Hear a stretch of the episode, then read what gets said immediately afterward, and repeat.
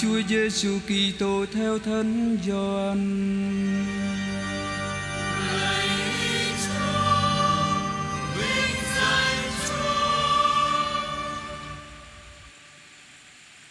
Có một người được Thiên Chúa sai đến tên là Gioan.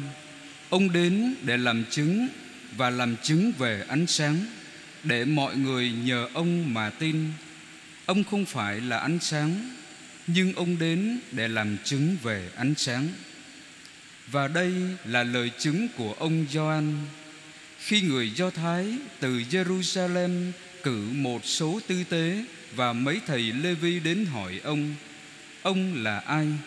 Ông tuyên bố thẳng thắn, Ông tuyên bố rằng, Tôi không phải là đấng Kitô. Họ lại hỏi ông, Vậy thì thế nào? Ông có phải là ông Elia không? Ông nói, không phải Ông có phải là vị ngôn sứ chăng? Ông đáp, không Họ liền nói với ông, Thế ông là ai? Để chúng tôi còn trả lời cho những người đã cử chúng tôi đến Ông nói gì về chính ông? Ông nói, Tôi là tiếng hô trong hoang địa Hãy sửa đường cho thẳng để Đức Chúa đi Như ngôi sứ Isaiah đã nói trong nhóm được cử đi, Có mấy người thuộc phái Pharisêu. Họ hỏi ông, Vậy tại sao ông làm phép rửa Nếu ông không phải là đấng Kitô, Cũng không phải là ông Elia Hay vị ngôn sứ? Ông Doan trả lời, Tôi đây làm phép rửa trong nước, Nhưng có một vị đang ở giữa các ông Mà các ông không biết. Người sẽ đến sau tôi Và tôi không đáng cởi quai dép cho người. Các việc đó đã xảy ra tại Betania Bên kia sông Jordan Nơi ông Gioan làm phép rửa. Đó là lời Chúa.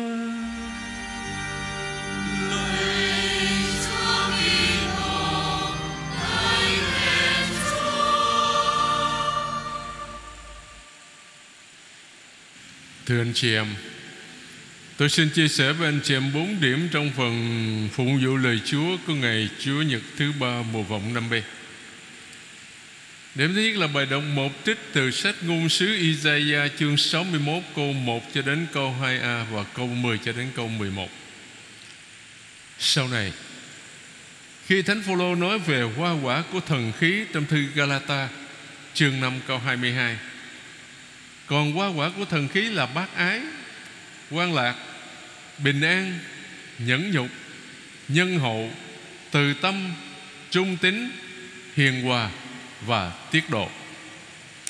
Thì ngài chỉ lấy lại một quản diễn những từ đầu tiên của ngôn sứ Isaiah mà thôi. Thần khí của Đức Chúa là Chúa thượng ngự trên tôi. Vì Đức Chúa đã sức giàu tấn phong tôi Sai tôi đi loan báo tin mừng cho kẻ nghèo hèn, Băng bó những tấm lòng tan nát. Công bố lệnh ân xá cho kẻ bị giam cầm, Ngài phóng thích cho những tù nhân. Quả thật, Đó là hoa quả của thần khí, Chắc chắn là như vậy.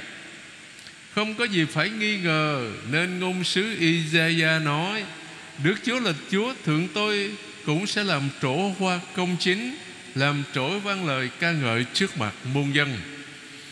Vào lúc ngôn sứ viết bản văn này, tương lai còn xa lắm và ngôn sứ phải gấp rút giúp cho cư dân Jerusalem đừng mất tinh thần khi ngôn sứ Isaiah nói điều này, Thì dân Israel đã trở về quê cha đất tổ Sau 50 năm Lưu đày ở Babylon Và họ đang bắt tay vào việc tái thiết đền thờ Jerusalem nhờ chủ trương của vua Kiro nước Ba Tư, tức là nước Iran ngày hôm nay. Ông trả tự do và cho hồi hương tất cả những ai bị lưu đày ở Babylon khi ông đánh bại vua Babylon. Trong thực tế, những người Israel bị lưu đày ở Babylon được trở về quê cha đất tổ với biết bao mộng đẹp. Họ sớm thất vọng vì ở quê nhà ở quê nhà chẳng ai mong đợi họ hết. Việc tái thiết đền thờ Jerusalem bị chống đối dữ dội những người Israel tại quê nhà đưa ra cả ngàn lý do để cản trở việc này. Vì trong khi một số người Israel bị lưu đày sang Babylon Thì có những sắc tộc khác đã đến định cư tại Jerusalem và họ đưa vào đó những tôn giáo riêng biệt của họ. Rồi những cuộc hôn nhân hỗn hợp giữa người Israel ở lại với người nước ngoài. Do Thái giáo trở thành thiểu số, ai còn tôn trọng lề luật nữa? Là trụ cột của do Thái giáo. Giọt nước tràn ly khi đền thờ được tái thiết không do ý muốn của người Israel, nhưng mà theo lệnh của một viên chức nước ngoài. Từ đó vang lên câu hỏi ngàn đời, khi dân gặp khó khăn, phải chăng là thiên chúa đã bỏ rơi dân người đã chọn? Và câu trả lời luôn giống nhau. Các ngôn sứ cho biết, thiên chúa không thể phủ nhận chính mình. Anh em hãy vững tin thần khí đức chúa ngự trên tôi vì đức chúa đã sức giàu tấn phong tôi, sai tôi đi loan báo tin mừng cho cả nghèo hèn, băng bó những tấm lòng tan nát, công bố lệnh ân xá cho kẻ bị giam cầm ngày phóng thích cho những tù nhân, công bố một năm hồng ân của Đức Chúa. Ý nghĩa thứ nhất của bản văn trên là đừng có thất vọng vì Thiên Chúa không bao giờ bỏ rơi anh em hết. Còn một từ trong phần thứ nhất của bài đọc một hôm nay Ngôn sứ Isaiah tự giới thiệu mình như người đầy thần khí Và nói rằng mình đã được Thiên Chúa đặt làm Messiah Mà rõ ràng là vào lúc ông nói không còn vua ngự trị trên ngai vàng David nữa, Nên từ nay về sau niềm trong đợi đấng Messiah sắp tiến triển, Dân không chỉ đợi một vị vua, con vua David. Đấng Messiah được trông đợi có thể là một ngôn sứ Điều đó giải thích tại sao các thính giả của Chúa Giêsu nổi giận vài thế kỷ sau tại hội đường Nazareth. Chắc chắn người không dự định ngự trên ngay tại Jerusalem đâu. Nhưng sau khi đọc đoạn sách Isaiah, người nhẹ nhàng quá quyết rằng, hôm nay đã ứng nghiệm lời kinh thánh quý vị vừa nghe. Nghĩa là người xác nhận người chính là đấng Messiah nhưng những người đồng hương của người tại Nazareth không chấp nhận điều đó. Điều điểm nhấn cuối cùng của các câu trên. Khi ngôn sứ Isaiah nói về năm hồng ân của Chúa Đó là một từ chuyên môn. Nói về năm gọi là Sabbatic hay là năm Đại Xá Cứ 7 năm tức là năm sa, Sabbat hay là Sabbatic Thì các nô lệ Do Thái phải được phóng thích. Còn cứ 50 năm tức là năm Đại Xá đó Thì tất cả mọi người đều được trả tự do Nợ được tha của cải tài sản được trả lại cho những người chủ đầu tiên. Tóm lại, người ta sẽ khám phá lại lý tưởng công bằng xã hội thiên chúa muốn phải có nơi thánh địa. Riêng về phần thứ hai của bài đọc một chúng ta vừa nghe đó, chúng ta không rõ ai đã nói những lời này. Có hai cách hiểu. Có thể là ngôn sứ Isaiah nói, hoặc cũng có thể là Jerusalem lên tiếng. Tôi mừng rỡ muôn phần nhờ Đức Chúa. Nhờ Thiên Chúa, tôi thờ, tôi hớn hở biết bao. Vì người mặc cho tôi hồng ân cứu độ Choàn cho tôi đức chính trực, công minh. Dù hiểu cách nào, Hai câu trên cũng không thể tách rời nhau được. Quả thật, Ngôn sứ Isaiah vui mừng Vì hạnh phúc được hứa ban cho thành thánh. Và Jerusalem đau khổ Khi nghe ngôn sứ long báo tin mừng này. Đấng toàn năng đã làm biết bao việc kỳ diệu. Tình thương của người trải dài từ đời nọ tới đời kia Dành cho những ai đặt trọn niềm tin vào người. Rõ ràng là tình hiền phụ Với thánh ca Magnificat của Đức Maria Trong phần Thánh Vịnh Đáp Ca Mà chúng ta vừa nghe một ca viên hát đó Của Chúa Nhật hôm nay đó, Giúp chúng ta nhớ lại tình thương hải hà của Thiên Chúa Là cha vào lòng thương xót. Bởi vì ở trong thực tế, Dân Israel nhiều khi cái đời sống gọi là một cái chuỗi dài phản bội lại tình thương của Thiên Chúa anh chị. Nha. Chúng ta bước sang phần thứ hai. Là Thánh Vịnh Đáp Ca. Đáp Ca hôm nay không lấy trong Thánh Vịnh, Mà Đáp Ca hôm nay lấy từ tin mừng Luca. Nó hơi đặc biệt một chút, anh chị em mời anh chị em nghe. Thánh Vịnh Đáp Ca hôm nay trích từ Kinh Magnificat, Là cái kinh rất đổi quen thuộc đối với tất cả chúng ta. Là bài ca ngợi khen và tạ ơn Mà Đức Mẹ dâng lên Thiên Chúa khi thăm viếng bà Elizabeth hay là bà Isabel cũng vậy.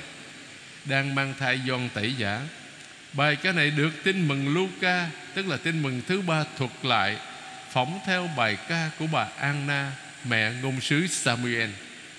Và nhiều đoạn trong cựu ước cũng có thể giáo hội sơ khai tại Palestine đã soạn ra để dùng trong phụng vụ rồi tác giả Luca đã mượn và cho thêm câu 48 Phận nữ tỳ hèn mọn Người đói thương nhìn tới.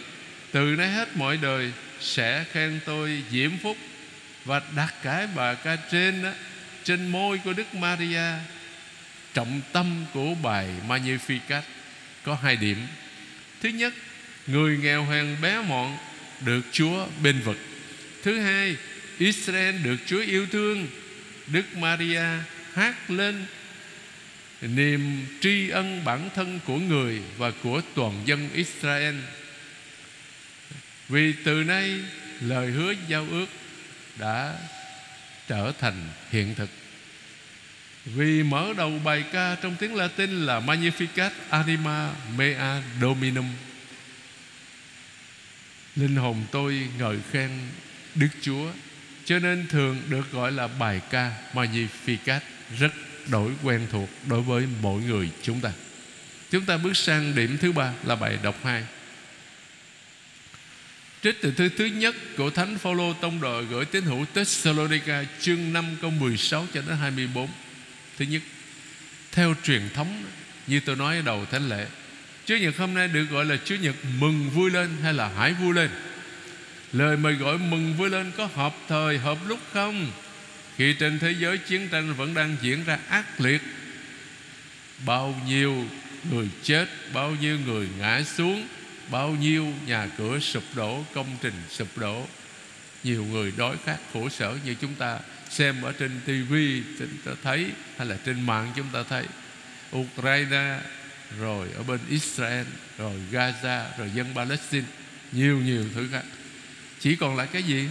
Còn lại tăng tốc, còn lại đau thương cho biết bao người dân vô tội, biết bao công trình bị phá hủy, biết bao nhiêu trẻ mồ côi cả cha lẫn mẹ.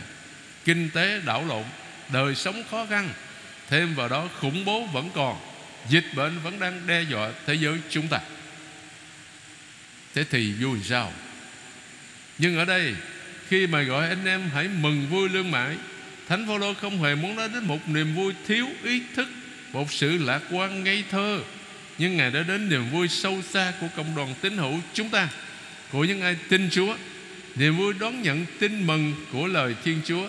Niềm vui được đọc thấy trong đời sống thường ngày của chúng ta, Những dấu chỉ của thần khí. Niềm vui của một đời sống huynh đệ. Ở đây Thánh Phaolô nói về một cộng đoàn lý tưởng. Nhưng chúng ta đừng vội thất vọng Khi thấy đời sống trong các cộng đoàn không tốt đẹp Như chúng ta mong đợi đâu.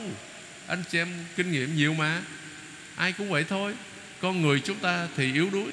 Nếu có những cái đức tính tốt, cũng có những cái đức tính, có những cái nết sống.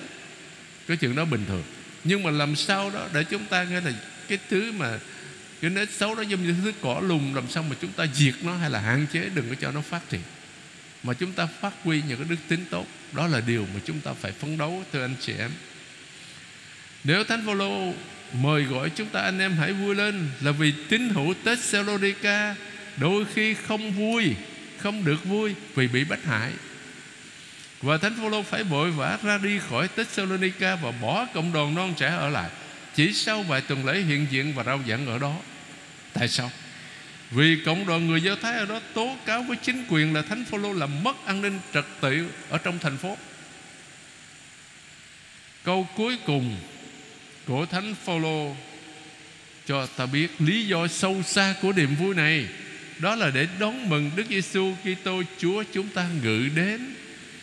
Một trong những đặc điểm quan trọng của các cộng đoàn Kitô hữu thời giáo hội sơ khai là trong đợi Đức Giêsu Kitô trở lại, nghĩa là vào ngày quan lâm, ngày tận thế đấy.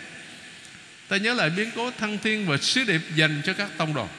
Đang lúc các ông còn đăm đăm nhìn lên trời phía người đi thì bỗng có hai người đàn ông mặc áo trắng đứng bên cạnh và nói Hỡi những người Galilee Sao còn đứng nhìn trời Đức Giêsu đấng vừa lìa bỏ các ông sẽ được Và được rước lên trời Cũng sẽ ngự đến y như các ông đã thấy người lên trời Câu vụ tông đồ chương 1 câu 10 cho đến 11 Một cái điểm khác Mà Thánh Phaolô thường hay nhấn mạnh, Đấng kêu gọi chúng ta là đấng trung thành, Người sẽ thực hiện điều đó. Trong câu vừa nêu trên, Ta nghe ít nhất là ba điều. Thứ nhất, Người sẽ thực hiện điều đó, Nghĩa là chính Thiên Chúa là người đầu tiên xây dựng nước trời. Thứ hai, Người là đấng trung thành, Đó là niềm tin của người Do Thái. Họ luôn xác tín như vậy vì lịch sử của họ cho thấy Thiên Chúa là đấng trung tín, Dù dân chúng bất tín thế nào. Tuy nhiên, Đối với những người đối thoại không phải là Do Thái, Đây là một tin tức tuyệt vời. Toàn thể lịch sử nhân loại luôn có Thiên Chúa trung tín đồng hành. Một Thiên Chúa chỉ có một mục đích duy nhất Là hạnh phúc của nhân loại. Một Thiên Chúa muốn cho tất cả mọi người Được cứu độ và hiểu biết chân lý. Một Timote chương 2 câu 1 cho đến câu 4 Thứ ba, Thiên Chúa mời gọi chúng ta tham gia vào việc xây dựng nước trời Trước tiên là bằng lời cầu nguyện. Cầu nguyện không ngừng, Hãy tạ ơn trong mọi hoàn cảnh. Anh em hãy làm như vậy, Đó là điều Thiên Chúa muốn. Trong Đức Kitô Giêsu Chúng ta kính múc sức mạnh từ Chúa Thánh Thần Để có thể hoàn thành việc tham gia vào công việc xây dựng nước trời. Do đó Thánh Phaolô nói anh em đừng dập tắt thần khí. Có nghĩa là Chúa Thánh Thần là một ngọn lửa bừng cháy soi sáng đêm đen, Bừng cháy trong tâm hồn mỗi người chúng ta và trên thế giới. Thánh Phaolô còn đưa ra hai lời khuyên nữa. Chớ khinh thường ân nói tiên tri, Hãy cân nhắc mọi sự. Điều gì tốt thì giữ lấy, Còn điều gì xấu dưới bất cứ hình thức nào Thì tránh cho xa. Về vấn đề này, Chúng ta phải hết sức tỉnh táo. Không để, Không dễ dàng tin theo bất cứ một người nào Rao giảng những điều sai trái Về giáo lý, Về đức tin. Mà hôm nay, Ngày hôm nay anh chị em, Những cái trường hợp đó không phải là ít đâu, trên cả thế giới này yeah. và cuối cùng đó là bài tin mừng. Tin mừng Gioan chương 1 câu 6 cho đến câu 8 và câu 19 cho đến câu 28 những câu hỏi mà người ta đặt ra cho ông Gioan tẩy giả đó phản ảnh cái gì phản ảnh cái não trạng ngự trị tế Israel vào thời Đức Kitô Giáng sinh cụ thể người ta nghĩ rằng đấng Messiah sắp đến nơi rồi, và trong vài giới người ta tỏ ra sốt ruột lắm Ông Gioan Tẩy Giả rất nổi tiếng đến nỗi người ta tưởng ông là Đấng Messia Nhã. Do đó người ta mới hỏi ông dồn dập, Ông có phải là Đấng Kitô không? Ông có phải là ông Elia không? Hay ông có phải là một vị ngôn sứ chăng? Bởi vì những lời hứa của cựu ước Nuôi dưỡng niềm hy vọng Và làm tăng thêm sự sốt ruột này. Vậy lời hứa này dựa trên những câu cuối cùng của ngôn sứ Malachi Này, ta sai sứ ngôn sứ Elia đến với các ngươi. Trước khi ngày của Đức Chúa đến Ngày trọng đại và kinh hoàng. Nó sẽ đưa tâm hồn cha ông trở về với con cháu Và đưa tâm hồn con cháu trở lại với cha ông. Kẻo khi ta đến, Ta sẽ đánh phạt xứ sở Đã bị án tru diệt. Malachi chương 3 câu 23 cho đến 24 Trong sách đệ như luật cũng có ghi lời hứa này. Từ giữa anh em của chúng, Ta sẽ cho xuất hiện một ngôn sứ như ngươi Để giúp chúng. Ta sẽ đặt những lời của ta trên môi miệng người ấy, và người ấy sẽ nói với chúng tất cả những gì ta truyền cho người ấy. Để như luật chương 18 câu 18 Chắc chắn lời hứa này được xem như một trong những lời hứa loan báo về đấng Messiah. Nhưng phải chăng được áp dụng cho ông John Tỷ Giả Thưa không. Ông không trả lời, Ông trả lời không phải với tất cả những câu hỏi được đưa ra. Ông không phải là đấng Messiah Ông không phải là Elia Cũng không phải là vị ngôn sứ, theo nghĩa là mô xê mới. Nhưng ông chỉ là một tiếng nói. Để nói về sứ mạng của mình, ông John tẩy giả không trích dẫn Malachi hai đệ luật đệ nhị luật, nhưng mà là trích dẫn ngôn sứ Isaiah tôi là tiếng người hô trong quan địa. Hãy sửa đường cho thẳng để Đức Chúa đi. Như ngôn sứ Isaiah đã nói, Isaiah chương 40 trong sách Isaiah, đó là lời loan báo dân Israel sắp được giải thoát khỏi chốn lưu đày Babylon. Chính Đức Chúa sẽ đến để dẫn đầu chân người Và đưa họ trở về đất nước của họ. Tiếp đó bản văn được đọc lại như một lời loan báo Đấng mây xe ngự đến Trong chiều hướng ông John Tẩy Giả nói ở đây, Đấng mây xe sắp ngự đến, Còn ông John Tẩy Giả chỉ là tiếng kêu báo trước biến cố quan trọng này. Đằng sau những lời phủ nhận của ông John Tẩy Giả, Xuất hiện một lời quả quyết quan trọng lắm. Đấng mây xe sắp ngự đến, ngay khi chúng ta chưa biết người, Có một vị đang ở giữa các ông mà các ông không biết.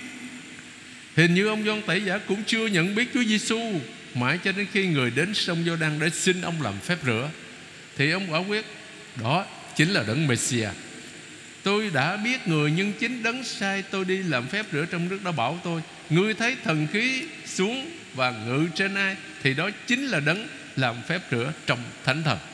Tin mừng Gioan chương 1 câu 33 Điều đó muốn nói lên rằng ông Gioan tại Gia đã trải qua điều mà chúng ta gọi là đêm đen của đức tin.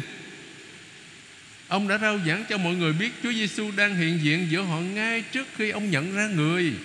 Qua đó ta thấy ông John Tẩy Giả là một ngôn sứ đích thực. Trước hết, ông vẫn thi hành sứ vụ của mình ngay cả trong đêm tối của đức tin. Bởi vì ông không hiểu nhé. Vì điều đáng quan tâm hơn đó là mọi người tin. Ông đến để làm chứng và làm chứng về ánh sáng để mọi người nhờ ông mà tin. Tiếp đến, ông không có lôi kéo, không có thu hút chúng ta về phía ông nhưng ông chỉ dẫn mọi người hướng đến đấng ông đang loan báo. Như thế, ông Gioan Tẩy Giả đặt mọi việc vào đúng vị trí của của nó. Đám đông luôn tuôn đến cùng ông, nhưng ngay lập tức, ông hướng dẫn họ đến với Đức Kitô. Ông không cho mình là người nắm giữ chân lý, nhưng ông hướng tâm hồn con người đến cùng chân lý. Tác giả tin mừng thứ tư, thánh Gioan Tông Đồ nhấn mạnh, nhiều đến lòng khiêm tốn của ông John tẩy giả đối với Chúa Giêsu tôi không đáng cởi quay dép cho người. Có lẽ không vô ích khi giúp các độc giả tin mừng thứ tư hiểu đúng mọi việc.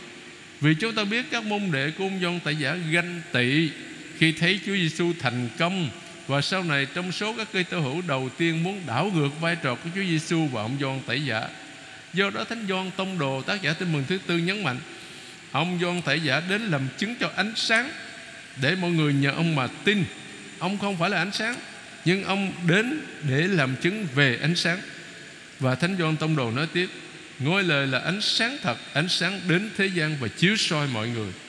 Xa hơn một chút, thánh Gioan tông đồ nói tiếp, ông Gioan tẩy giả là ngọn đèn cháy sáng. Tin mừng Gioan chương 5 câu 35 ông Gioan tẩy giả chỉ là ngọn đèn, ông không phải là ánh sáng đích thực. Ông Zakaria không lầm khi sướng lên. Hài như hỏi con sẽ mang tước hiệu là ngôn sứ của đấng tối cao. Con sẽ đi trước Chúa, Mở lối cho người. Luca chương 1 câu 76 Lạy Chúa Giêsu Xin Chúa dạy chúng con biết cố gắng noi gương Chúa Trong đời sống đức tin thường ngày Là sống hiền lành và khiêm nhường, Như Chúa đã mời gọi Và làm gương cho mỗi người chúng con trong đời sống đức tin thường ngày mỗi người chúng ta đã làm chứng cho thiên chúa là tình yêu là cha vào lòng thương xót bằng cách nào?